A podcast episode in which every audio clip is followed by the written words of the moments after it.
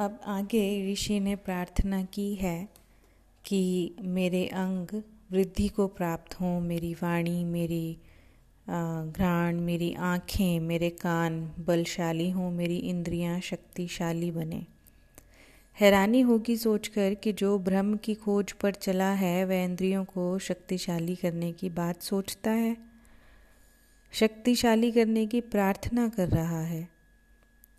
हमने तो यही सुना है कि जिस तरफ़ जाना हो, उसे इंद्रियों को नष्ट कर देना चाहिए। हमने तो यही सुना है कि जिसे उस तरफ़ जाना हो, उसे इंद्रियों को नष्ट करना चाहिए, उसको निर्बल करना चाहिए। इंद्रियों का दमन करना ही उसको पाने का मार्ग है। लेकिन ये उपनिषद हमें कैसी उल्टी बात सिखा रहा है? बहुत लोग इस उपनिषद को पढ़ते हैं, लेकिन उन्हें कभी ख्याल नहीं आता कि ऋषि क्या कहना चाह रहे हैं। वो कह रहे हैं कि हमारी इंद्रियों को शक्ति दो, परमात्मा।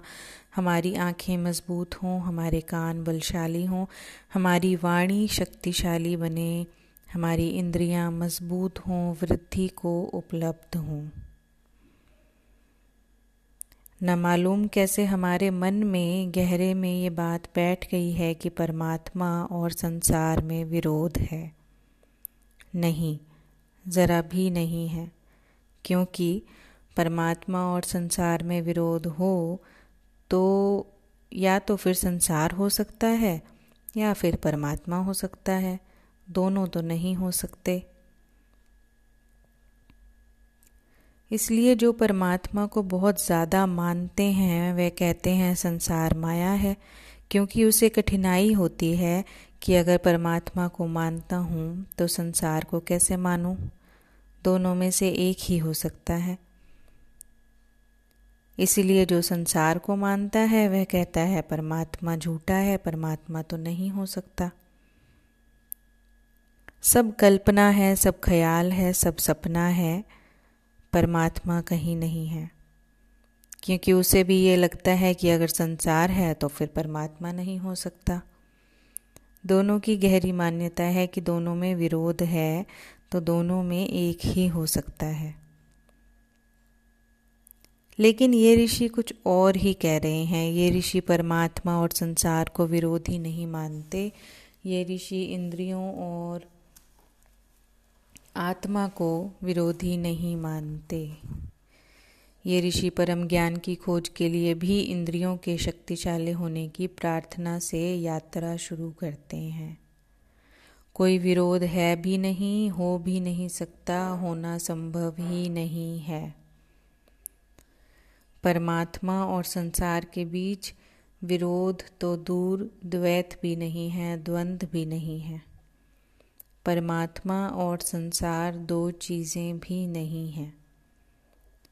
संसार हम कहते हैं उस परमात्मा को जो हमारी इंद्रियों से पकड़ में आ जाए, और परमात्मा कहते हैं उस संसार को जो हमारी इंद्रियों से पकड़ में नहीं आता।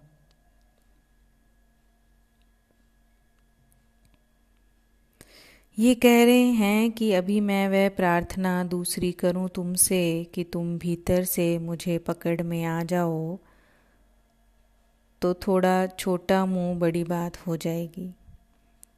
अभी तो मैं इतनी ही प्रार्थना करता हूँ कि जिन इंद्रियों से तुम मुझे थोड़े थोड़े पकड़ में आते हो, संसार की तरह वह इतनी वृद्धि को प्राप्त हो जाए कि संसार में ही तुम सब जगह मुझे दिखाई पड़ने लगो। आँख में ऐसी वृद्धि हो जाए, ऐसी वृद्धि को उपलब्ध हो जाए कि जब मैं वृक्ष को देखूँ तो वृक्ष दिखाई ही ना पड़े, तुम ही उसके भीतर मुझे दिखाई पड़ो। हे परमात्मा, जब कान मेरे वाणी को सुने तो वाणी सिर्फ़ होठों से जो पैदा हो रही है, वह नहीं सुनाई पड़े, वह वाणी सुनाई पड़ जाए जो बिना होठों के ही सदा निनादित हो रही है।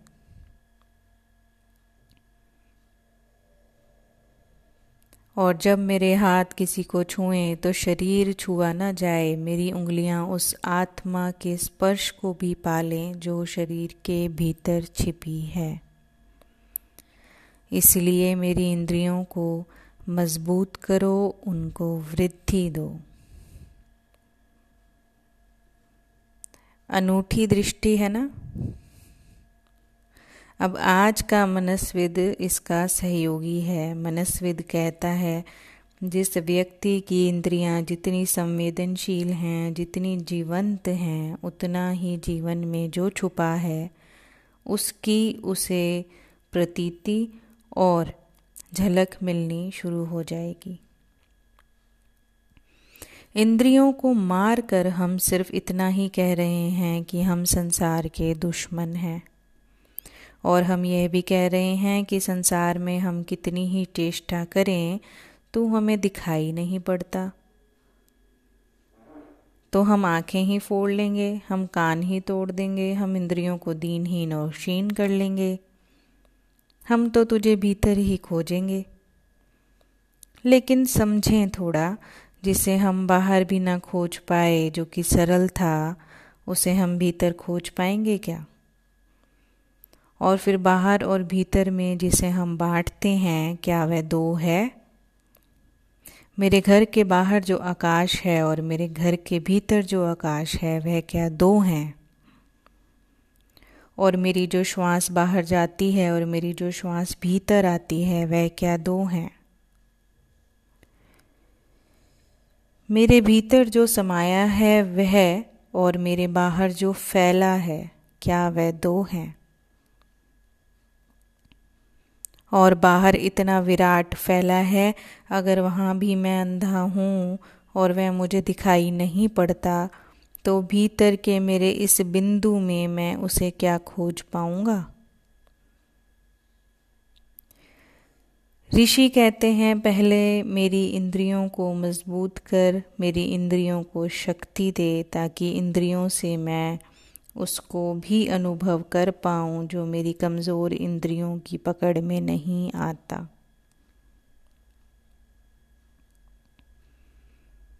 हिम्मत की प्रार्थना है। कमज़ोर क्षणों में यह उपनिषद उपनिषद नहीं लिखा गया है।